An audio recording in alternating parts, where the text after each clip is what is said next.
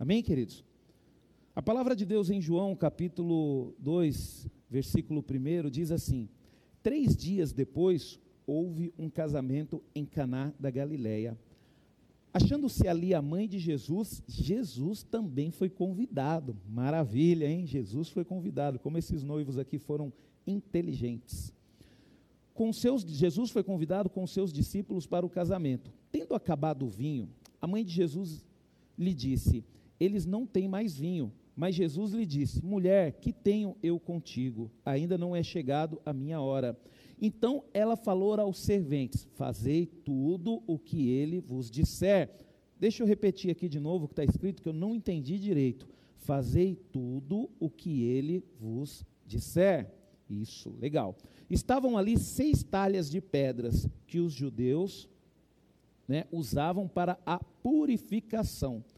Cada uma levava duas ou três metras. Jesus lhe disse: Enchei de água as talhas. E eles a encheram totalmente.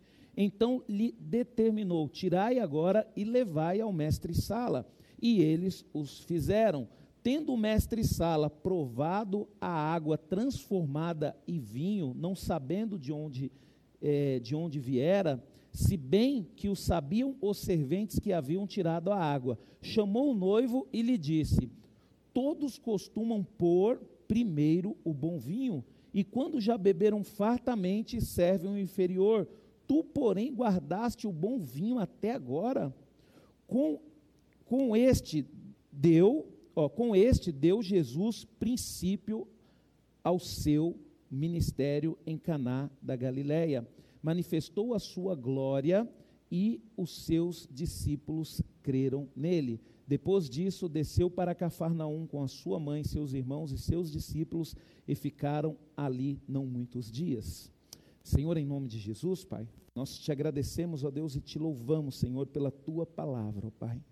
Que o Senhor possa falar, Senhor, aos nossos corações, ó Pai, e que possamos entender, Senhor, esse milagre maravilhoso que o Senhor proporcionou na vida desses noivos, Senhor para que assim, Senhor, possamos também ver, Senhor, nesse trecho, Senhor, a possibilidade grande, Senhor, do Senhor também, Senhor, fazer em nossas vidas, Senhor, algo grande, algo maravilhoso, Senhor, para que possamos, Senhor, ter alegria, Senhor, assim como esses noivos tiveram alegria em sua festa de casamento, ó Pai, porque é isso, Senhor, que nós queremos, ó Pai, e é isso que o Senhor quer para nós também, Senhor, a alegria, Pai, a felicidade, Pai, é o que eu te peço, Senhor Senhor, nos dê, Senhor, a capacidade, Senhor, para entendermos a tua palavra.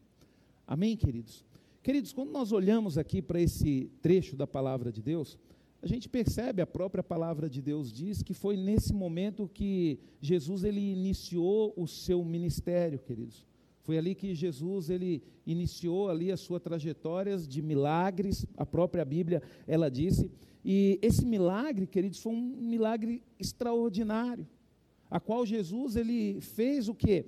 A partir, queridos, da água transformada em vinho, está no verso 11, onde nós lemos. E este episódio, queridos, ele ressalta o que? O poder de Jesus, olha só, o poder de Jesus em favor daqueles que o buscam e obedecem. Porque quando você olha para essa palavra, você vai perceber o seguinte, que Jesus ele foi o quê? Convidado. Né? Ele foi convidado. Então, quer dizer, por que, que esses noivos receberam esse milagre? Porque convidou Jesus. Né? Às vezes a gente quer bênção para a nossa vida, mas a gente só, só vai buscar Deus quando está tudo mal, quando está com problema, ou já quando está no final da vida capengando. Não. Esses noivos aqui, queridos, eles convidaram Jesus no início do casamento deles, no início da vida deles. E eles decidiram ali, e Deus, queridos, os abençoou de uma forma sobrenatural. E eu tenho certeza, queridos, que esses noivos eram amigos de Jesus, da família de Jesus. Porque, queridos, foi marcado, foi deixado, testemunhado esse milagre. Eu imagino a alegria, queridos, que esses noivos tiveram com isso. Eu acredito assim, a alegria que as pessoas que estavam ali reunidas, queridos, tiveram com esse milagre. E é isso que Deus quer fazer, queridos. Deus quer, ele, quer proporcionar milagre em nossas vidas. Deus ele quer proporcionar milagre em nossas vidas, mas a gente tem que entender também que esse milagre não aconteceu de qualquer jeito, queridos. Então a gente percebe isso, né? Então você vai perceber que esse episódio aqui ele vai ressaltar o poder de Jesus em favor daqueles que o buscam e obedecem. Isso tudo, queridos, é para quê? É para que verdadeiros filhos de Deus desfrute de uma alegria total. Essa é a vontade de Deus para a nossa vida, queridos. As pessoas elas têm medo é, de vir para Jesus, por quê? Porque as pessoas falam, ah, eu vou para a igreja, agora não vou poder beber mais, não vou poder fumar mais, não vou fazer mais nada. Para que, que eu vou na igreja? Eu tenho que viver a vida, eu tenho que aproveitar. Queridos, eu vou falar um negócio para você. Nossa, queridos, como é bom servir a Deus, né? Como é bom. E a gente, quando faz festa, a gente se diverte, a gente dá risada, a gente brinca. Esses dias nós fomos lá na, na, na, no terreno da igreja tirar lama. Olha só, querido. Sábado de manhã, chovendo e mexendo na lama, né? Deus ele é tão maravilhoso, queridos, que aquele momento que a gente ficou mexendo na lama foi um momento alegre, não foi, Cleito? Aí Deus enviou o Cleito para falar umas abobrinhas para nós lá e a gente dá risada lá. Sabe, queridos? Então, olha só como que Deus é maravilhoso. Um momento que você acha que vai ser trabalhoso, que vai ser difícil, né? Não estou falando para você que não foi, foi mas foi um momento que Deus ele proporcionou alegria para a gente. E Deus ele é especialista nisso, é especialista em, em fazer isso acontecer. Às vezes, sábado, como ontem mesmo, eu passei aqui na igreja e eu vejo os meninos do louvor aqui ensaiando, e às vezes eu tenho certeza que não é fácil chegar até aqui, porque você tem que abrir mão de um passeio, você tem que abrir mão de, às vezes, estar junto com a família para estar aqui, mas é impressionante, quando eu vejo aqui os meninos ensaiando, eles estão alegres, eles estão se divertindo, às vezes brigando, às vezes está errado, melhor aí. Mas eu percebo, queridos, que esse momento é um momento de, de alegria. É que nem, por exemplo, quando tem uma apresentação teatral, que o pessoal junta todo mundo para poder ensaiar, é difícil vir no ensaio, é, mas quando chega aqui no ensaio, queridos, fica um momento de alegria, tanto que o líder do teatro tem que até às vezes falar, ó oh, gente, maneira aí, tá? Está complicado, vocês estão muito alegres. Então, queridos, Deus, ele, ele, ele gosta de ver o povo dele alegre. Sabe, queridos? Deus gosta de ver os filhos dele alegre. Mas você tem que entender que para que você possa ter o auxílio de Deus na sua vida, para você conseguir essa alegria, você tem que ser um verdadeiro filho de Deus. E o que é um verdadeiro filho de Deus? O verdadeiro filho de Deus é aquele que busca, é aquele que obedece. Sabe, queridos? Porque quando você tem convicção de que você é filho, preste atenção nisso. Quando você tem convicção de que você é filho, a única coisa que você quer do seu pai é a presença. Tem muitos aqui que já não tem mais o seu pai e não tem a sua mãe. E não faz falta a presença? Você não sente falta do abraço? Queridos, a gente não sente falta do dinheiro que o pai tinha, do dinheiro que a mãe tinha, não, a gente sente falta da presença. A gente sente falta da presença, queridos. Então, e a mesma coisa é assim, queridos. O pai, ele quer proporcionar alegria, ele quer proporcionar felicidade, mas para que isso aconteça, nós temos que estar onde? Na presença. Sabe, às vezes você fica longe do seu pai, por exemplo, você viaja, aí você está longe do pai e da mãe, para aqueles que, que é mais apegado, né? Porque tem uns que viajam, dá graças a Deus, né? Mas isso aí é filho rebelde. Mas o filho que tem um apego com o pai e com a mãe, quando viaja, queridos. Amém?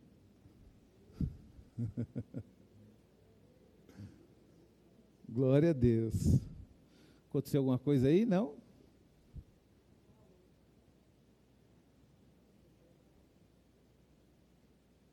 Amém? Ah, o pessoal está vendo lá, queridos. Tá?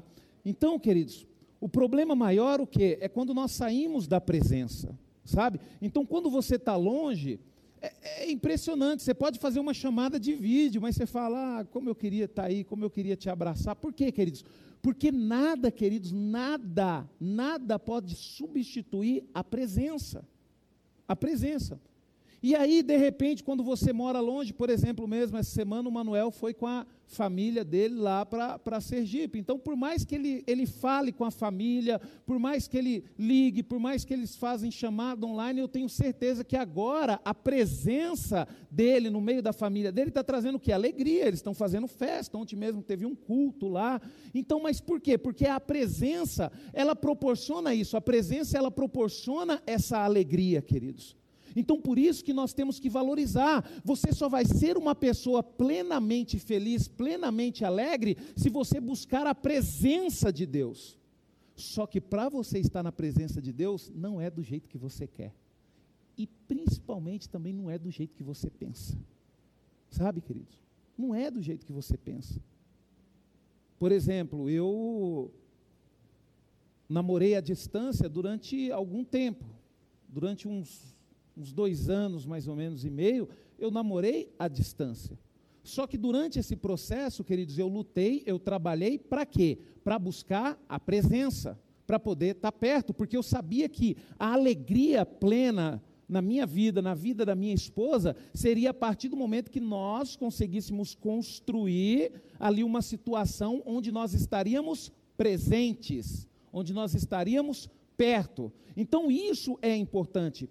E isso aconteceu na vida deste, deste casal, por quê? Porque eles quiseram, eles decidiram ter a presença de Jesus em seu casamento. E a palavra de Deus diz o que no verso 2, né? Que Jesus também foi convidado. Queridos, Jesus ele só entra na minha vida e na sua vida se você convidá-lo.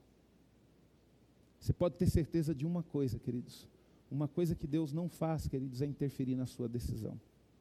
Tá? E Jesus, nós temos que olhar para Jesus como que? Como um convidado sublime e especial. Tem pessoas, queridos, que convidam Jesus, que entregam a sua vida para Jesus, mas não tem, mas não consegue entender, sabe? Ou não consegue perceber o quanto Ele é especial para as nossas vidas. Às vezes as pessoas falam para mim, ah, você é fanático, você só fala de Deus, você só fala de Jesus. E, queridos, não tem jeito. Um dia eu convidei para minha vida e eu decidi que ele seria especial para minha vida. Então, realmente, queridos, eu vou fazer isso. Eu vou tornar ele especial, eu vou evidenciar a presença dele na minha vida. E esse é o problema. Nós queremos servir a Jesus, nós queremos trazer Jesus para a nossa vida, mas nós não, de, não damos a Ele assim, não o tratamos como um convidado especial. Eu estava louvando ao Senhor aqui, queridos, porque uma coisa que eu amo, que eu estou amando, é que quando o ministério de louvor está aqui, o meu coração enche de alegria e eu também ali consigo louvar ao Senhor. E eu estava falando para o Senhor: Senhor, o Senhor é o meu tudo. Como é bom ter o Senhor na minha vida. Como é bom estar na tua presença. Como é bom, Senhor, poder te buscar. Como é bom, Senhor, poder, sabe, poder contar contigo. E realmente é isso, queridos. Poder contar com Ele mesmo a todo momento. O Senhor, Ele tem o costume de fazer algo na minha vida, queridos. O Senhor, Ele sempre me acorda três horas da manhã para poder conversar comigo. Mas por que, que ele faz isso comigo, queridos? Porque ele sabe que eu estou disposto. Teve uma vez que eu falei, ah é, Senhor, o Senhor me acorda três horas da manhã, agora eu vou colocar o relógio para despertar dez para as três, vou acordar primeiro com o Senhor. Bobo, né? O Senhor não dorme. eu quero dizer, antes do Senhor querer me acordar, eu vou acordar e já vou estar ali esperando o Senhor para a gente poder conversar. Por quê, queridos? Porque a presença do Senhor, ela começa a transformar as nossas vidas. Uma festa, queridos, ela não é completa sem ele, sem esse convidado especial. Eu tenho certeza que você já deve ter feito festa e você convidou alguma pessoa a qual você contou muito com a presença dessa pessoa, e de repente essa pessoa te liga e fala: Puxa, não vai dar para mim ir, você não fica triste? Você não fica chateado? Então nós temos que entender, queridos, que uma festa ela não é completa sem ele, sem o convidado especial. Do mesmo modo, queridos, um lar, uma família, um casamento, uma vida. Uma pessoa, queridos, as pessoas, elas não podem ser felizes sem a presença de Jesus, sem os seus mandamentos, sem as suas promessas, porque quando você decide trazer a presença de Deus, quando você decide trazer Jesus para a sua vida, você tem que entender, queridos, que tudo aquilo que pertence a Ele. E uma coisa que tem que vir para as suas vidas é os mandamentos. É a palavra de Deus, é aquilo que pode, é aquilo que não pode fazer, que você vai descobrir lendo a Bíblia, que você vai descobrir lendo a palavra de Deus. Tem pessoas, queridos, que trazem até, querem trazer Jesus para a vida deles, mas não querem trazer os mandamentos. Não querem obedecer, quer continuar vivendo da mesma forma. Queridos, o pacote é completo. Tem gente que casa, mas não quer levar a sogra para casa. Tem jeito não, filho. Casou, vai ter que levar a sogra, vai ter que trazer a sogra para a igreja. Né, Ala?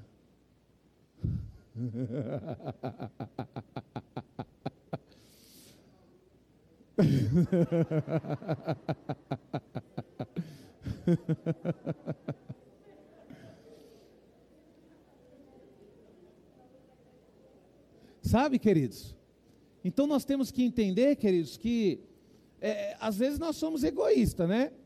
A gente busca Deus, busca servir a Deus, mas a gente só quer que Deus nos abençoe.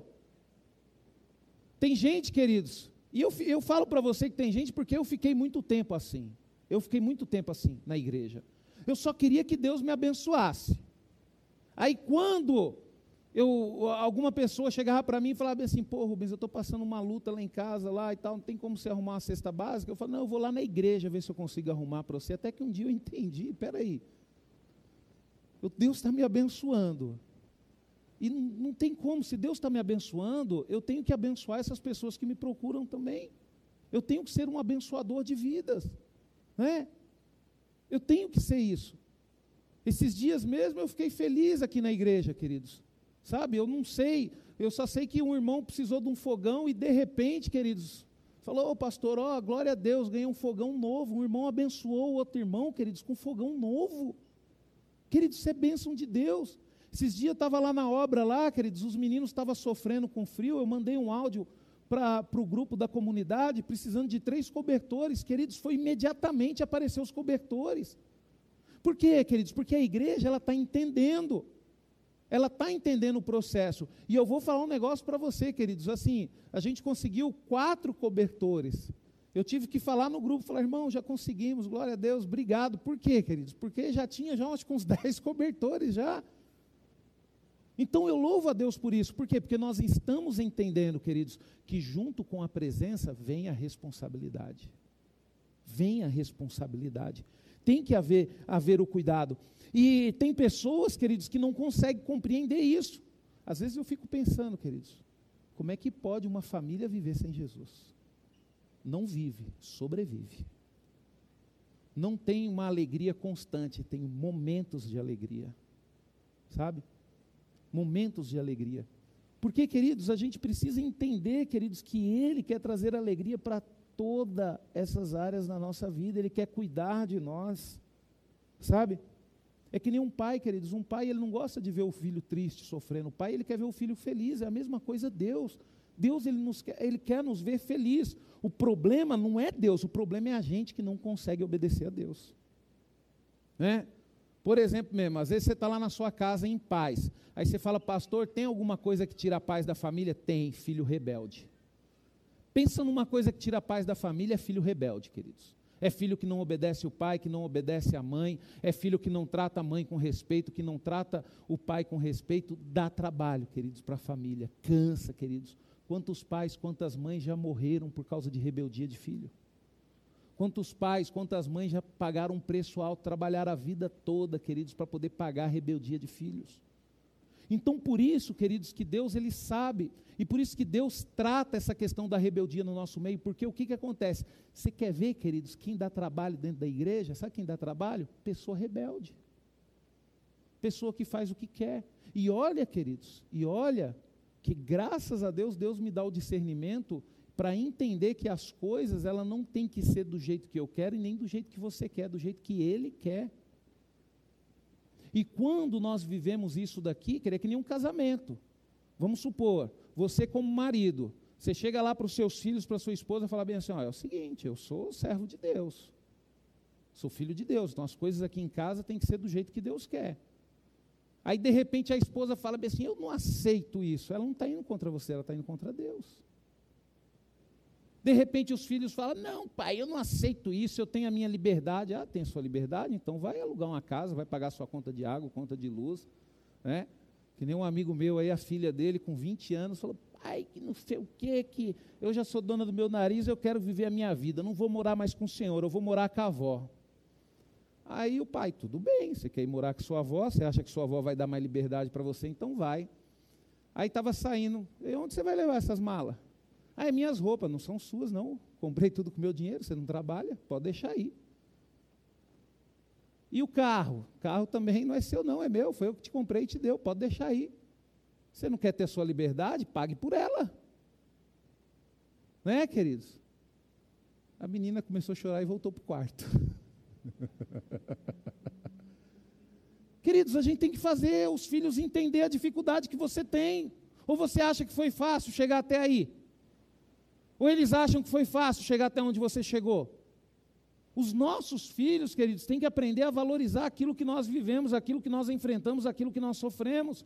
Os nossos filhos precisam dar continuidade a isso. Então nós precisamos entender, queridos, que isso, sabe, a presença, queridos, de Deus, a presença de Jesus na sua vida, lógico, lembre-se sempre disso. A presença de Deus, quando você tem a presença de Deus, você tem a presença das suas leis, dos seus mandamentos, você tem a presença das suas promessas. Isso significa que você tem a presença de Deus, mas você vai ter que absorver tudo aquilo que vem com Ele, então você vai ter que ser obediente.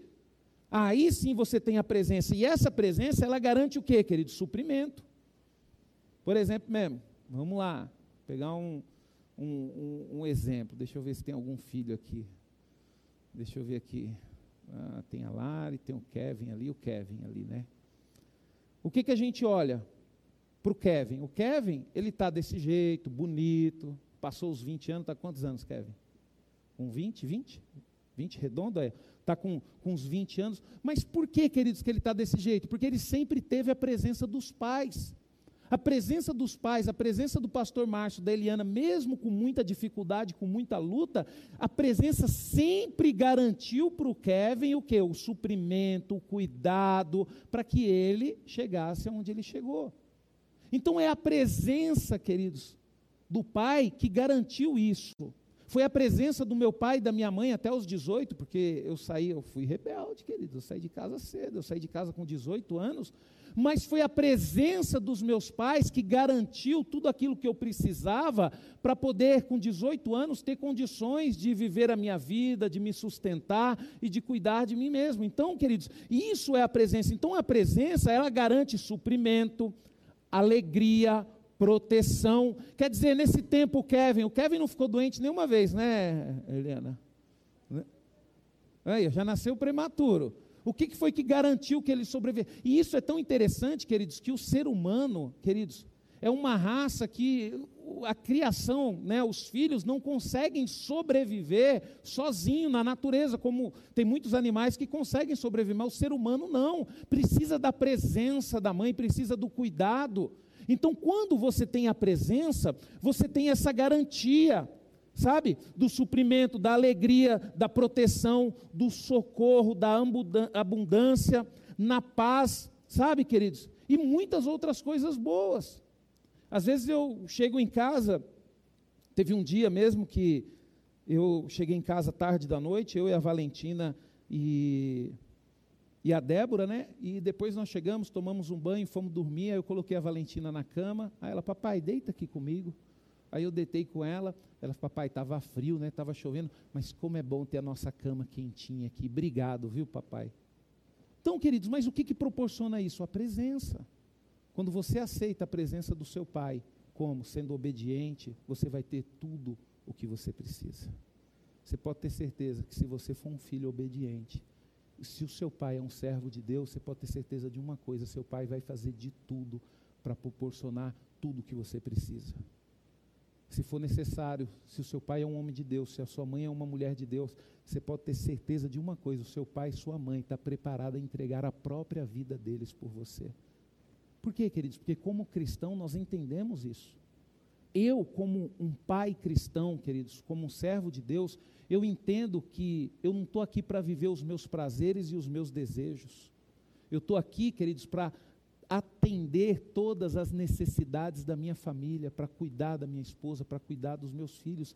E se isso tiver que custar a minha vida, eu tenho consciência de que eu vou ter que entregá-la para que isso aconteça.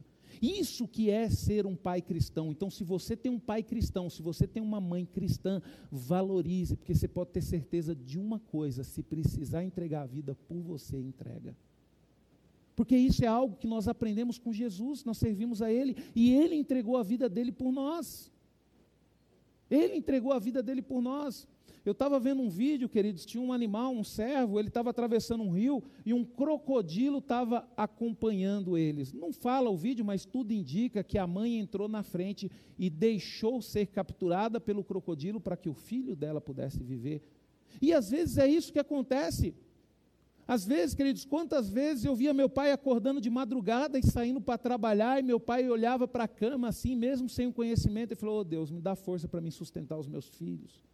Você acha que meu pai gostava de sair traba para trabalhar quatro horas da manhã? Você acha que ele sentia prazer naquilo? Não. Por que, que ele fazia aquilo? Por causa da responsabilidade. Porque ele sabia que ele tinha que cuidar dos filhos. E muitas vezes, queridos, nós fazemos os nossos pais sofrer porque nós não entendemos isso. Por isso que eu falo que aqui na comunidade, pai, filho tem que estar junto no culto. Nós, como igreja, temos que parar com essa mania de separar a família. Ah, faz culto para jovem, faz culto para adolescente, e depois o jovem e adolescente vai achar que não tem que vir no culto da família. O seu filho, ele precisa vir para a igreja para poder aprender e valorizar aquilo que você faz por ele. Nós precisamos aprender a valorizar aquilo que Deus fez por nós, queridos. O negócio é muito maior do que a bênção de Deus, queridos, mas é valorização, é você entender o que Deus fez por você e lutar, queridos, para fazer o máximo que você puder por Ele. Você imagina, queridos, se a igreja toda pensasse dessa forma: poxa vida, Jesus morreu por mim e eu não faço nada por Ele, eu só penso em mim. Final de semana, poxa vida, Deus me abençoou tanto, eu cumpro a palavra de Deus e eu não consigo falar com, com ninguém, eu não consigo levar isso para ninguém. Quando você entende isso, queridos, aonde você estiver, as pessoas que você se envolver, você vai tentar trazer essas pessoas para ter a mesma alegria que você tem. Então, é essa presença, queridos, que garante isso. Então, enquanto você tiver Jesus, enquanto você estiver obedecendo, enquanto você tiver a garantia da presença dele, você vai ter esse cuidado na nossa vida. E qual que é o momento apropriado para nós convidarmos Jesus? Queridos, o casamento mostra no início. É no início. Nós temos que convidar Jesus no início das coisas. Nós temos que aprender isso. Você vai deixar para convidar Jesus após a morte? Né? Você vai confiar que o pessoal vai fazer aí uma missa de sete, no sétimo dia? Morreu, não adianta mais rezar, orar, não, já era. Sabe? Vai deixar para as coisas resolver lá no purgatório? Não, queridos. A palavra de Deus em Hebreus, capítulo 9, 27 diz: E como aos homens está ordenado morrerem uma vez, vindo depois o quê? O juízo. O que, que significa vindo o juízo? Significa que você vai ser julgado pela vida que você viveu, né? Você vai ganhar aquilo que você mereceu, ué. É natural, queridos. É natural. Então a nós, queridos, cabe vivermos, cabe ao homem, o homem só tem uma vida, ele vai morrer uma vez só. Aí eu pergunto para você, sabendo que você só tem uma vida, sabendo que você só tem uma chance, eu te pergunto, o que, que você está fazendo com essa chance? Por isso que eu gosto da palavra de Deus, queridos, que a palavra de Deus é direta. A palavra de Deus é direta pastor Rafa, ele pregou aqui, eu vou falar um negócio para você, como Deus usou o pastor Rafa para me bater sexta-feira. Eu saí daqui, queridos, até meio torto. Né? Aí o pastor fui falar com o pastor Rafa, o pastor Rafa ficou sem graça. não, não, pastor, é palavra. Não, é isso mesmo, queridos. E eu tenho que estar consciente que se eu estiver sentado ali, Deus usar um pastor aqui para me bater, vai me bater. E a gente tem que aprender a ter humildade, queridos, e aprender a receber a repreensão de Deus. Quando o pai repreende um filho, queridos, é porque ele ama. Sabe, quando Deus, ele, através da palavra, ele traz a correção para a sua vida, é porque ele te ama. é porque Ele te ama. Então, queridos, não pode ser após a morte. Se você ainda não convidou Jesus para a sua vida, o convide agora, o tempo agora. Você vai esperar o divórcio para convidar Jesus para o seu casamento? Não pode ser após o divórcio, queridos. Você vai esperar o momento da crise também? Para poder convidar Jesus para a sua vida? Não pode ser, queridos, durante a vida, mas tem que ser no princípio. Como foi nesse casamento onde Jesus foi convidado, foi tem que ser no princípio, no início.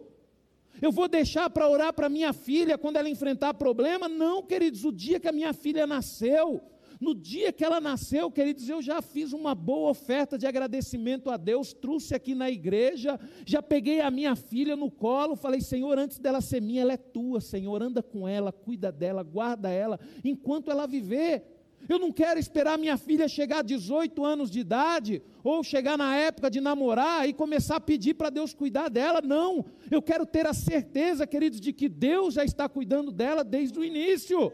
Isso significa preparação, queridos. Quando Deus cuida da sua vida desde o início, Ele te prepara. Ele te prepara. Queridos, preste atenção nisso. Tudo no reino de Deus tem um processo.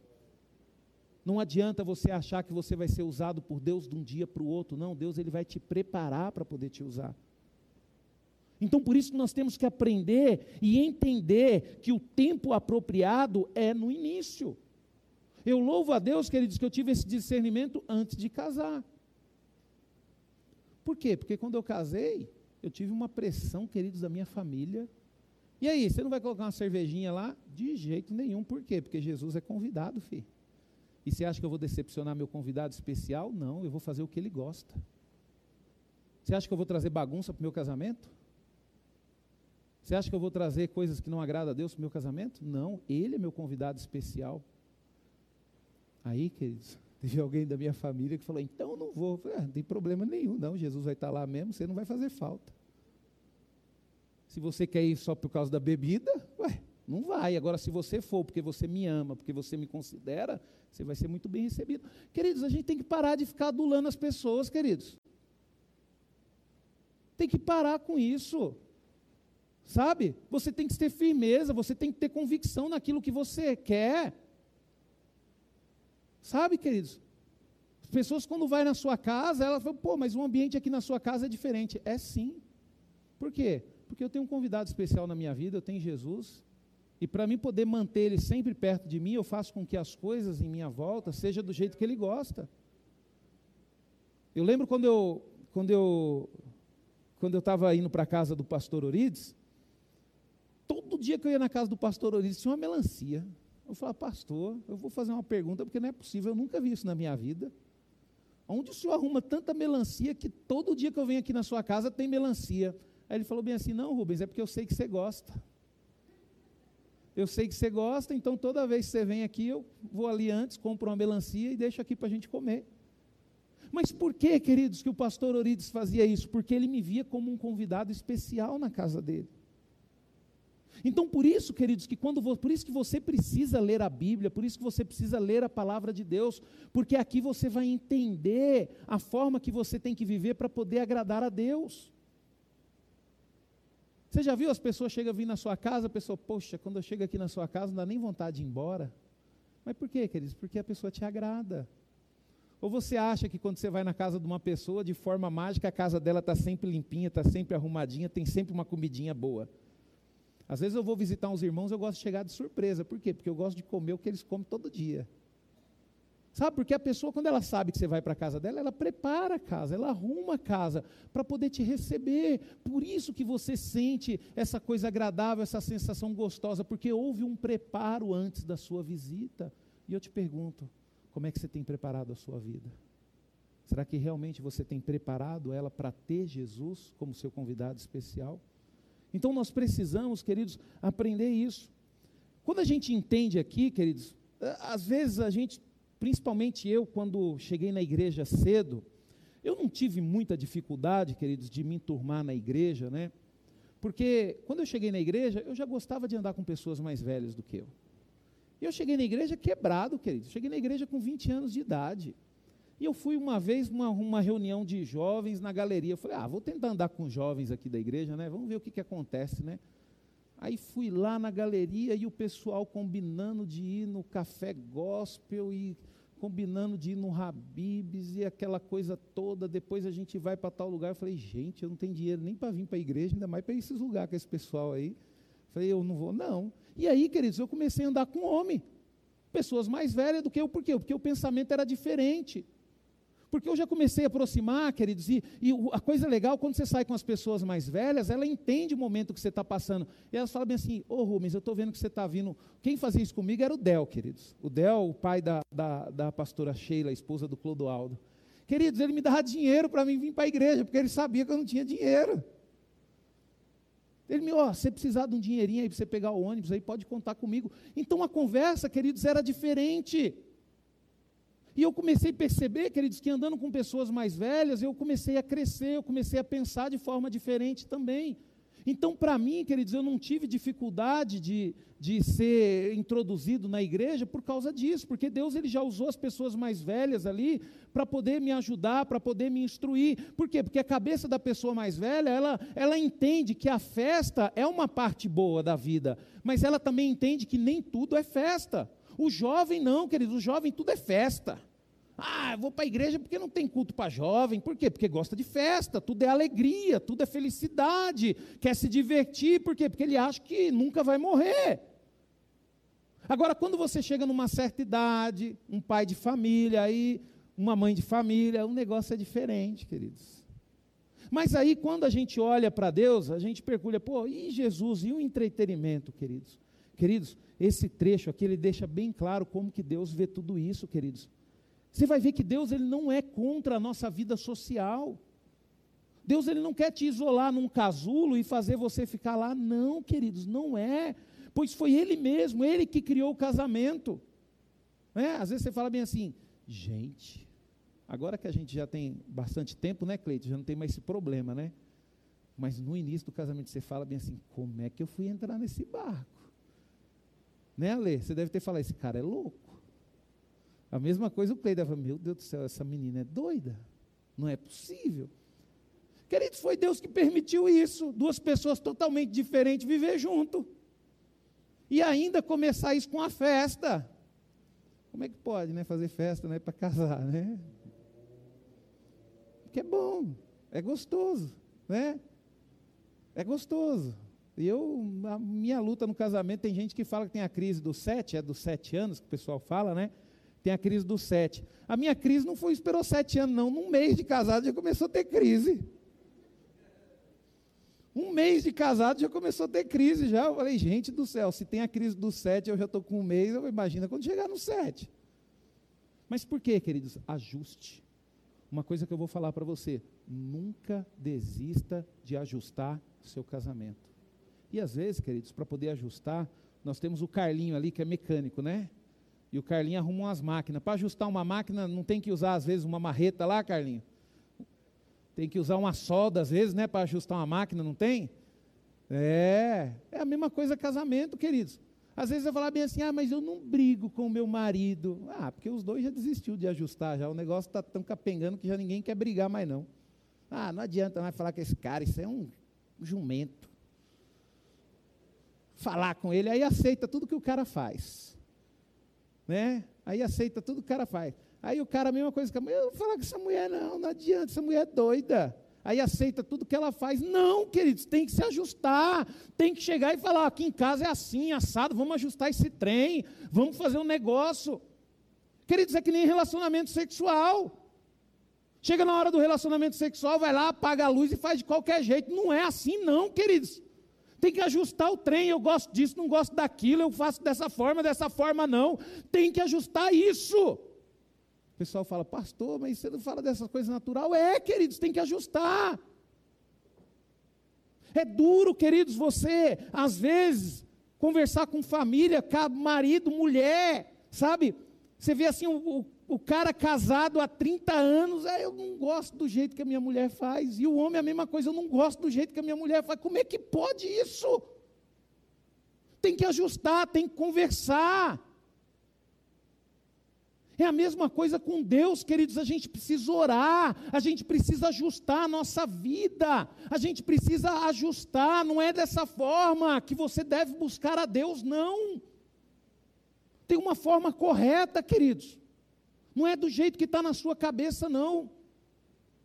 Queridos, o que me faz amar a Bíblia, queridos, o que me faz amar a Bíblia é ter o entendimento de que para servir a Deus eu tenho que primeiro abrir mão de tudo aquilo que eu quero, que as coisas não é mais do jeito que eu quero.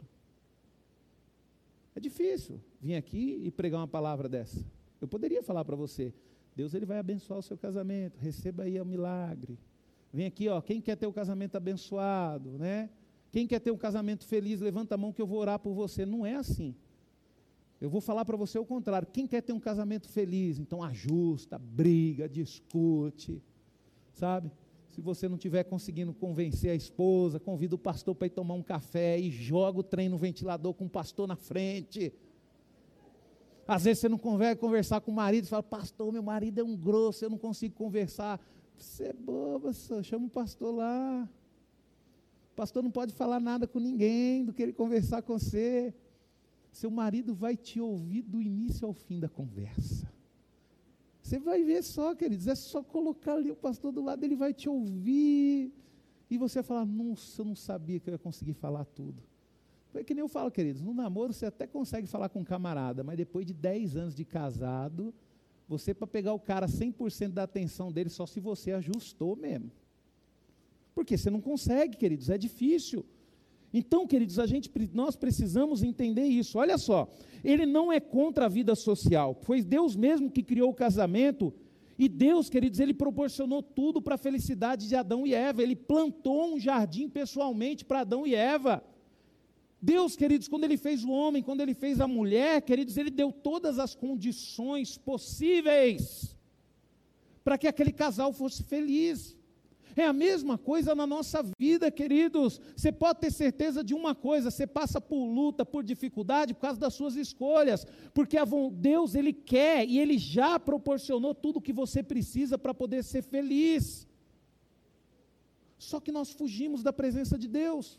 Muitas vezes nós preferimos ficar assistindo televisão do que ter contato com Deus através da palavra dele.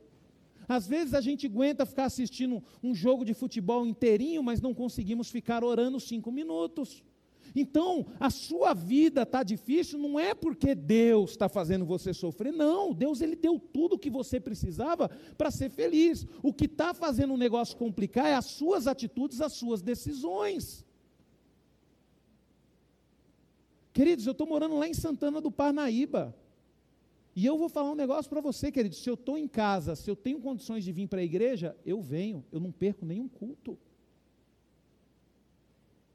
Tudo, queridos, é mais importante do que buscar a Deus? Não, queridos. Buscar a Deus tem que ser mais importante do que tudo. A gente tem que parar de colocar dificuldades no seu relacionamento. É que nem, por exemplo, você casou, não casou? Casei. Você tem um marido, não tem? Tem. Tem uma mulher, não tem?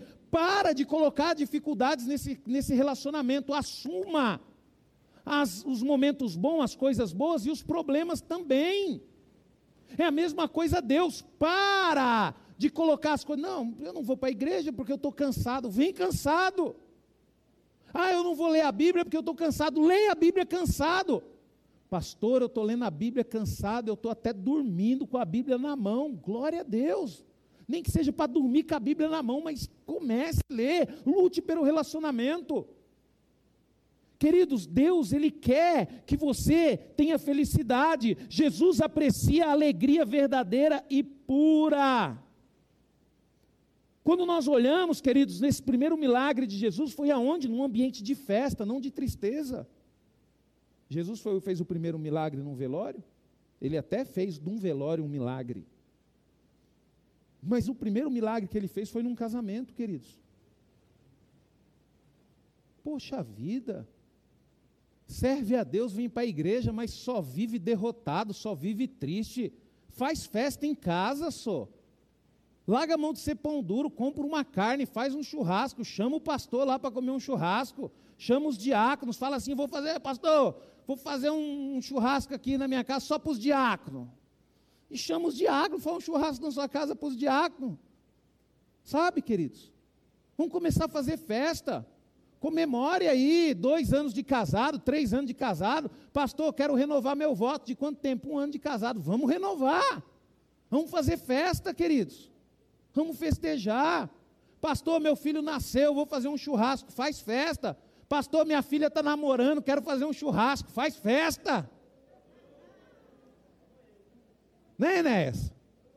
Fazer uma festa. Pastor, minha filha está namorando, fazer uma festa, um churrasco aqui. Eu não é, Cleito? Você vai fazer churrasco nesse dia, Cleito?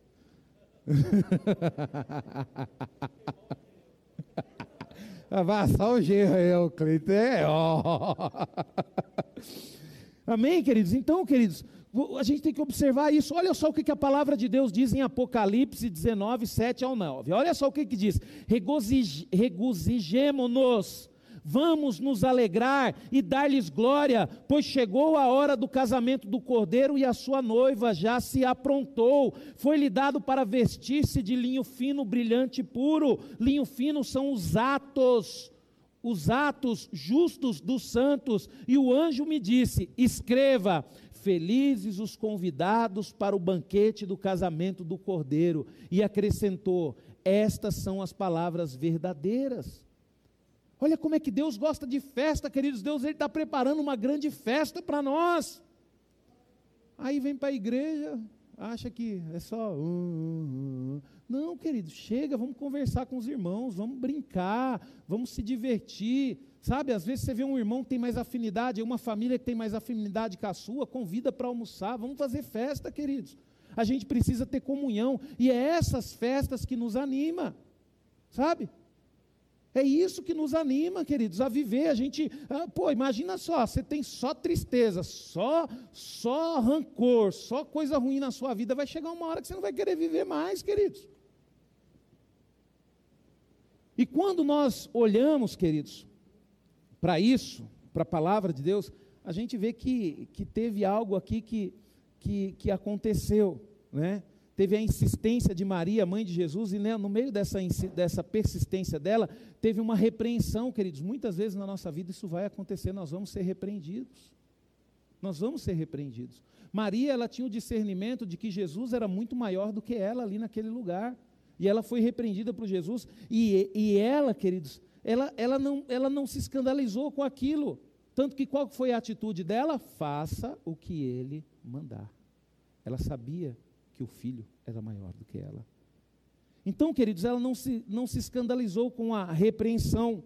Olha só o que, que a palavra de Deus diz em Hebreus, capítulo 12. Deixa eu ver se eu acho aqui. Hebreus, capítulo 12. Né? Hebreus, capítulo 12.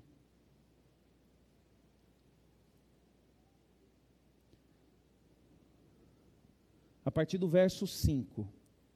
Diz assim, ó: Estais esquecidos da exortação que como os filhos decorre convosco, filho meu, não menospreze a correção que vem do Senhor, nem des, desmaie quando por ele és reprovado, porque o Senhor corrige a quem ama e açoita todo filho a quem recebe, e é para a disciplina que perseverais. Deus vos trata como filhos, pois que filho há que o pai não corrige? Mas se estáis sem correção, de que todos se têm tornado participante, logo sois bastardos e não filho. Quando você não corrige o seu filho, queridos, você trata ele como um bastardo.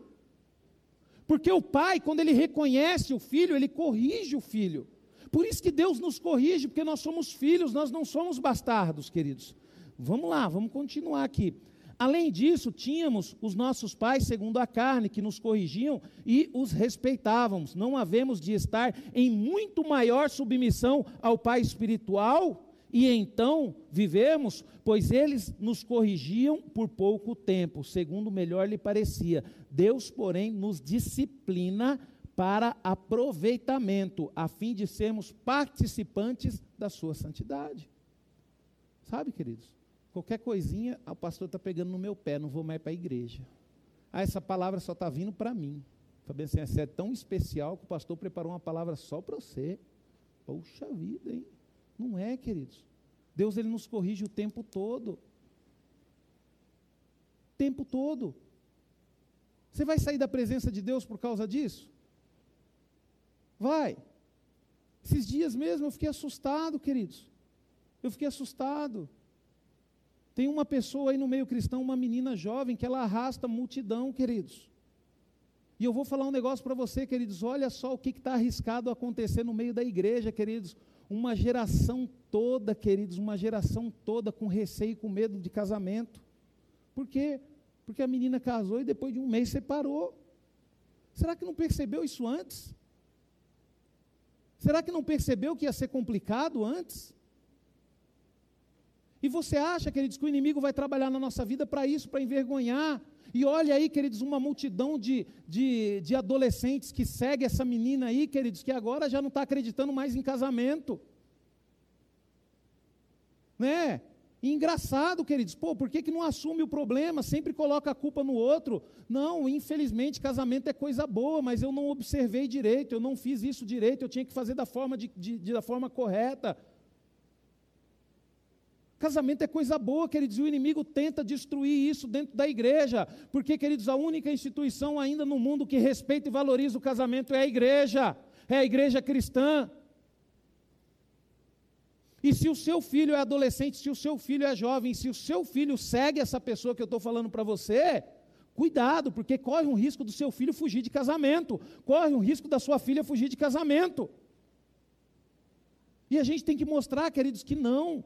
O nosso relacionamento com Deus, casamento é tão bom, queridos, que Deus ele escolheu a forma de um casamento para poder nos mostrar o quanto ele quer nos relacionar, o quanto ele quer se relacionar comigo e com você. Deus, queridos, ele nos chama de noiva. Olha só que coisa maravilhosa, queridos. E você sabe de uma coisa, queridos, o inimigo ele sabe disso. Se ele quiser acabar com a igreja, ele tem que acabar com a instituição família. Por isso, queridos, que a família está sendo tão agredida que nem tem sido ultimamente. Por isso, queridos, que o mundo faz de tudo para os seus filhos não respeitar mais os pais. Porque eles estão querendo acabar com o quê? Com a família. Mas isso não vai acontecer, queridos, e eu creio nisso em nome de Jesus. Em nome de Jesus, queridos. E quando nós olhamos, queridos, nós vamos perceber que o quê? A Maria, ela sabia disso. Ela sabia que para haver um milagre tinha que ver a obediência. Então ela deu a ordem, e a ordem foi clara: fazei tudo o que ele vos disser. Num sentido geral, queridos, olha só que interessante, não devemos fazer só alguma coisa, sabe? Às vezes, você chega aqui na igreja e fala bem assim: ah, Deus me chamou para o ministério do louvor, e você entra no louvor. Não é só vir para o louvor. Não adianta nada você vir para o louvor e não ser obediente ao seu pai e à sua mãe dentro de casa. Não adianta nada você vir para o louvor e você tratar a sua esposa de qualquer jeito. Não. Em tudo. Se Deus te chamou para o louvor, é porque Deus já tem visto que você é uma bênção em todas as áreas da sua vida, queridos. Não adianta nada você achar que a obra de Deus é só eu vir aqui preparar a palavra de Deus e pregar, eu vou estar obedecendo a Deus? Não. Eu tenho que ser um bom marido, eu tenho que ser um bom pai, eu tenho que ser um bom filho. É tudo, queridos, é o pacote completo. É o pacote completo. Maria falou bem assim: ó, fazei tudo o que ele vos disser. Tudo. Fazei tudo o que Deus mandar, o que Deus pedir. E como é que você vai descobrir isso? Através da palavra dele. Através da palavra dele. É tudo, queridos. É tudo. Nós não devemos fazer alguma coisa ou só o que interessa, mas tudo. A gente tem que aprender, queridos, a ser obediente em tudo. Às vezes você fala bem assim, ah, não vou para a igreja porque é fanatismo e tal, aquela coisa. Queridos, larga a mão de ser, sabe, cabecinha pequena. Você sabe por que, você tem que vir para a igreja? Porque a igreja é o único lugar que vai te proporcionar comunhão com seus irmãos. Deus ele quer usar você para abençoar. Deus ele quer nos unir para que uns abençoem os outros. E como é que você vai saber do, do problema do seu irmão se relacionando com ele? E como é que você vai se relacionar com ele vindo para a igreja? vindo para a igreja, queridos, cultuar o Senhor. Hoje nós chegamos mais cedo na igreja, estava aqui os diáconos, a gente conversando na cozinha, e foi muito bom essa conversa, porque é assim que a gente descobre, queridos, a luta de um, a luta de outro. A gente precisa disso, para, queridos. O inimigo, ele tempo todo, o tempo todo nos tirar da presença, nos tirar da comunhão. É complicado, queridos. Às vezes a gente se interage muito mais com a televisão do que com as pessoas. Do que com as pessoas. Então nós temos que buscar isso, queridos. Nós temos que buscar isso. E se você for analisar, tem uma coisa até interessante que fala de seis talhas. Né? Eu não vou mistificar essas seis talhas, é porque para o milagre acontecer, queridos, às vezes a gente até pode tirar aqui seis situações, mas só mesmo usar como uma metáfora, porque não tem nada de especial lá. Né? Eu acredito que se tivesse sete, encheria sete. Né? Mas a gente pode ver, queridos, que para que isso aconteça, para que aconteça um milagre, para que Deus tenha na sua vida, tem que ter o quê? Obediência. Primeira coisa, obediência. Segunda coisa, consagração de vida, purificação. As talhas eram usadas para purificação, queridos. Você tem que se purificar. Pastor, e o que é se purificar? É parar de pecar. É parar de fazer aquilo que é errado. Tá? Vamos lá, obediência, purificação, vigilância. Tem que vigiar, queridos. O inimigo o tempo todo vai tentar tirar da presença de Deus. Então você tem que vigiar, vigilância, prontidão, você tem que estar pronto a ouvir a voz de Deus. Se Deus te chamou, se Deus te convocou, queridos, você tem que estar pronto a ouvir a voz de Deus. Você tem que estar ali pronto. E outra coisa, queridos, fé. E por último, queridos, uma coisa que tem que ter é renúncia. Se você não tiver disposto a renunciar à tua vontade, você nunca vai conseguir servir a Deus. Nunca vai servir a Deus. Se você quer construir uma família, queridos, você quer ter filhos, a primeira coisa que você vai ter que saber, você vai ter que renunciar à sua própria vida. Vai ter que renunciar à sua própria vida. Então tem que haver, queridos, essas coisas. Né? E na palavra de Deus, a gente vê a transformação, e a transformação a gente percebe quando? Quando aquele mestre, ele provou e ele falou: guardaste o bom vinho. Ali, queridos, foi a transformação. E isso acontece na nossa vida também, sabe? Isso acontece na nossa vida, as pessoas falam bem assim: Poxa, como é bom conversar com você, você me transmite paz. Sabe, queridos, isso é a transformação que Deus coloca na nossa vida, queridos. E essa transformação, queridos, foi um milagre singular, criativo. E se você for analisar, queridos, pelo processo natural, Deus ele transforma a água em vinho. O vinho é um processo natural e realmente ele sai ali da água que foi absorvida pelo fruto e esse fruto vai colocado em fermentação. Então quer dizer, é a água que se transforma em vinho no final das coisas, né, queridos? Mas através desse sinal Jesus simplesmente, o que que ele fez? Ele apressou o processo. Porque é impossível pegar a água da forma que ela está e transformar em vinho.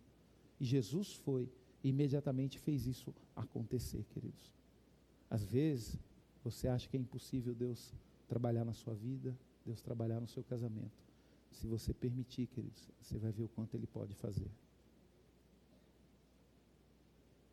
Aqueles noivos, eles permitiram que esse milagre pudesse ter acontecido na festa deles, queridos. Então, da mesma forma, queridos, Jesus ele pode fazer isso na nossa saúde, ele pode fazer no nosso casamento, ele pode fazer nas nossas finanças também. Acontece isso, queridos. Teve uma vez, isso aconteceu já há algum tempo atrás, que eu precisei pagar uma conta e eu precisei de um dinheiro emprestado, de um valor muito alto emprestado. E eu peguei esse dinheiro emprestado com a minha irmã. E na hora que eu peguei esse dinheiro emprestado com a minha irmã, fui lá, paguei, saldei a dívida que eu tinha e fiquei tranquilo, porque eu tinha um prazo para poder pagar para ela. O Espírito Santo falou no meu coração: por que, que você não pediu para mim antes? Você sabe que eu não gosto de dívida. Aí na mesma hora eu senti que eu tinha feito besteira. Eu falei: Senhor, o senhor me perdoa? O senhor me perdoa, Senhor, estou arrependido. Na primeira oportunidade eu vou quitar essa dívida com a minha irmã, porque não é justo, ela também precisa do dinheiro dela, e ela não trabalha para mim pagar as minhas dívidas, ela trabalha para ela poder pagar. E pedi perdão para Deus, queridos. Fui sincero, chorei na presença de Deus. Queridos, passou um mês, queridos, apareceu um prêmio lá que nem eu sabia que eu tinha direito. E na hora que tirou lá todos os impostos do prêmio, foi o valor exato que eu peguei emprestado com a minha irmã. E isso, queridos, não tinha passado o que? Acho que nem, nem 15 dias, porque chegou, foi na virada do mês, nem 15 dias. Só que da mesma hora que eu coloquei a mão nesse dinheiro, o que, que eu fiz, queridos? Eu até fui lá e paguei a dívida. Ela até falou: Não, mas não precisa pagar agora, tão rápido, pode ser depois. Eu falei bem assim: Não, tem que te pagar, toma. Só que ela não sabia o tratamento que Deus fez na minha vida, queridos.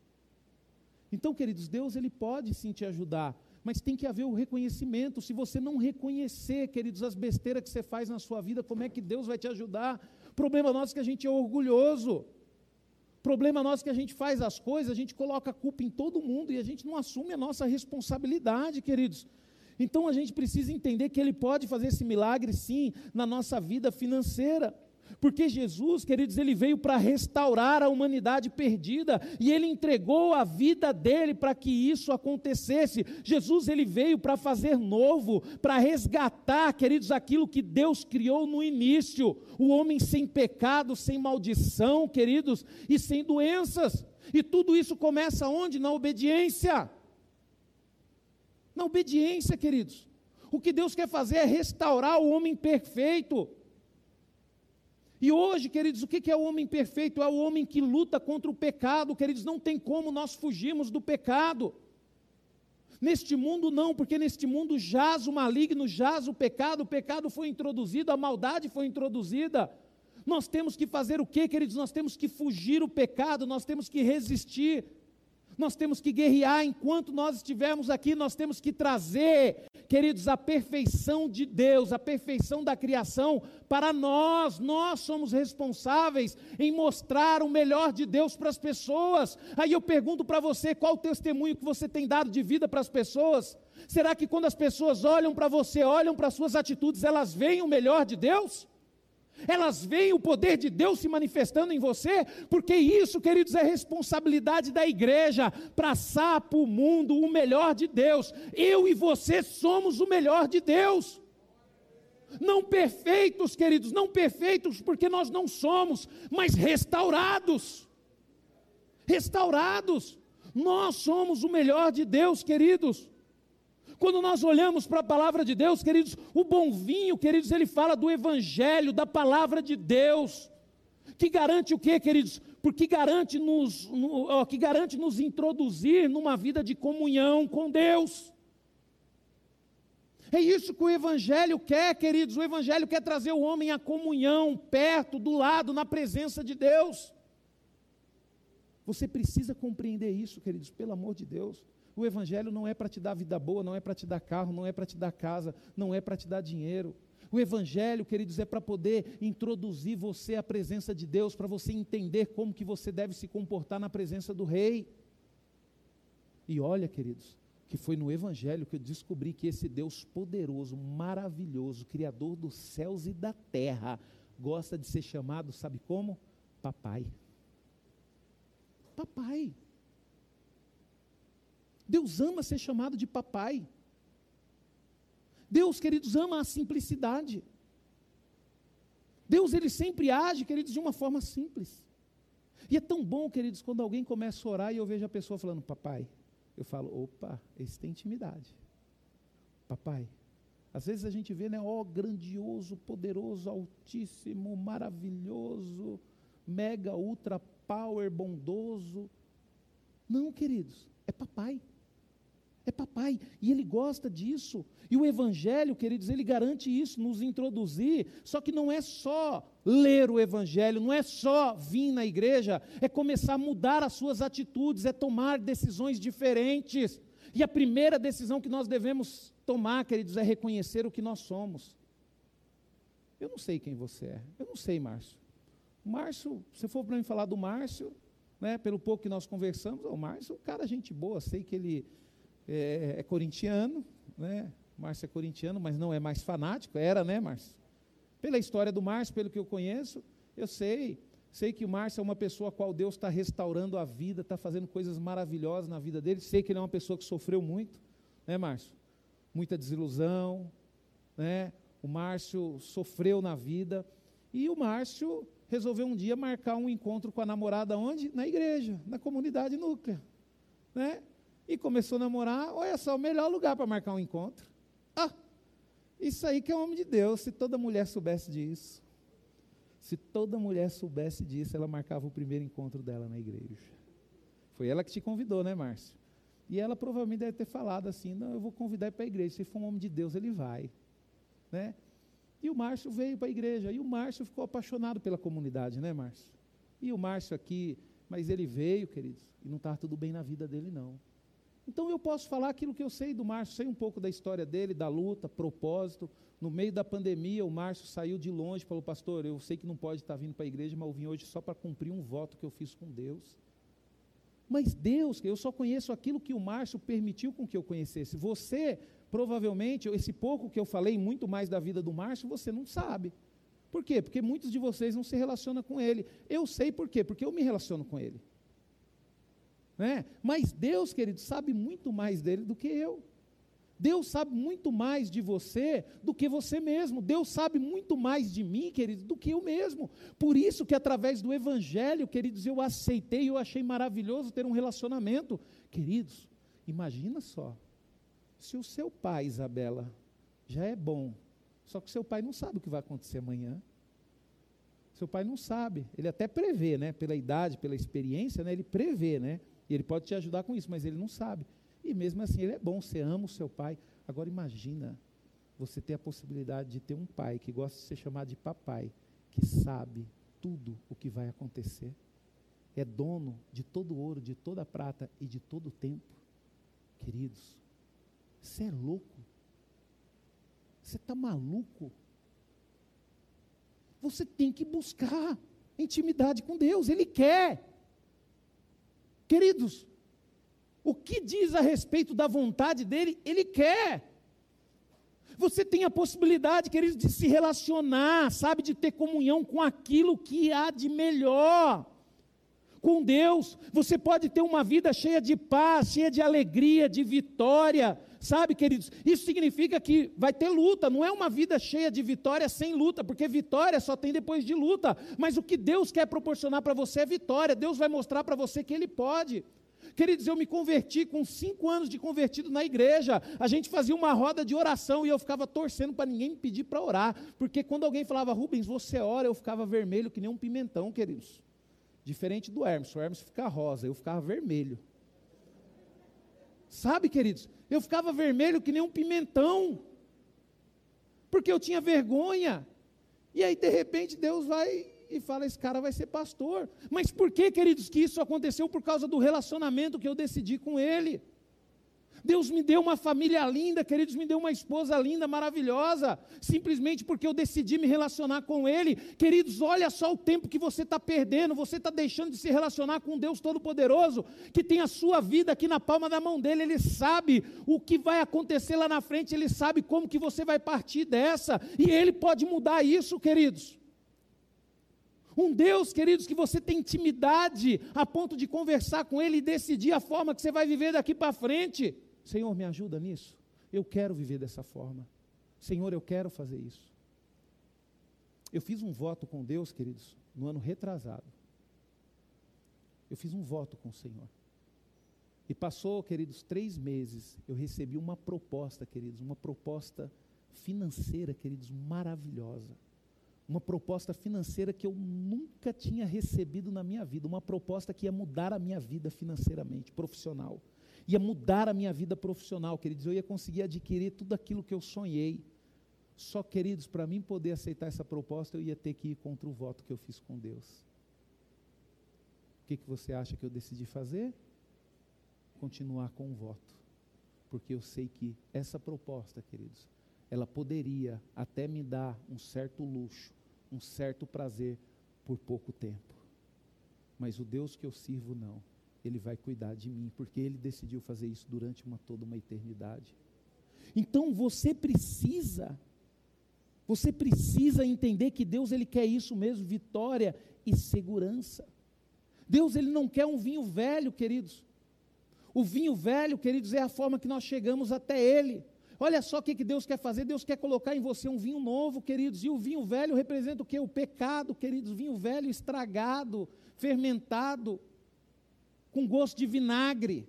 Né? Há muita pessoa fala assim, pastor, não gosta de vinagre. É, vinagre é feito com. Tem vinagre que é vinho velho, fermentação. Deus ele quer transformar, queridos, as nossas vidas. Deus quer transformar a minha vida, a tua vida, mas para isso você tem que reconhecer quem você é e decidir ter um relacionamento com ele. E assim, queridos, eu concluo essa palavra dessa forma, da mesma forma que terminou, consciente. Sabe? Eu não quero esse momento levar você a fechar os seus olhos, levar você a orar, não. Eu quero trazer você à realidade, à consciência de que para Deus agir vai depender mais de você do que Ele. E Deus, queridos, Ele quer fazer isso na minha vida, Ele quer fazer isso na sua vida. Ele quer fazer assim como Ele fez naquele casamento. Ele transformou, queridos, o vinho, a água em vinho. E Ele fez com que? Ali naquele momento, queridos, olha só que interessante. Naquele momento existia tristeza naquele lugar? Não, queridos, eles estavam numa festa, era alegria. O que, que Deus fez, queridos? Ele apenas proporcionou algo para que aquela alegria continuasse. Né, Márcio? O Márcio, quando ele chegou aqui na igreja pela primeira vez, que ele encontrou com a namorada aqui na igreja, ele ficou feliz, ficou alegre, decidiram se relacionar, decidiram se conhecer, decidiram viver juntos, né? E agora Deus deu um presente, está vindo uma menininha, e essa menininha é para quê? É para dar sequência nessa alegria. É para mostrar para você, Márcio, que Deus ele é contigo. É para mostrar para você que Deus, ele quer que você seja feliz, mesmo diante de tudo que você enfrentou, mesmo diante de toda a luta que você enfrentou. Deus ele vai usar essa menina para mostrar para você o quanto você pode ser feliz. Sabe, queridos? Deus ele quer restaurar. Pastor, mas até aqui, pastor, eu só tive decepção. Queridos, Deus quer mudar agora. O que passou, passou. Você estava sozinho. Você não estava com Deus. Sabe? Mas agora, querido, se você quiser mudar a sua vida agora, Deus, ele pode fazer algo novo na vida de você.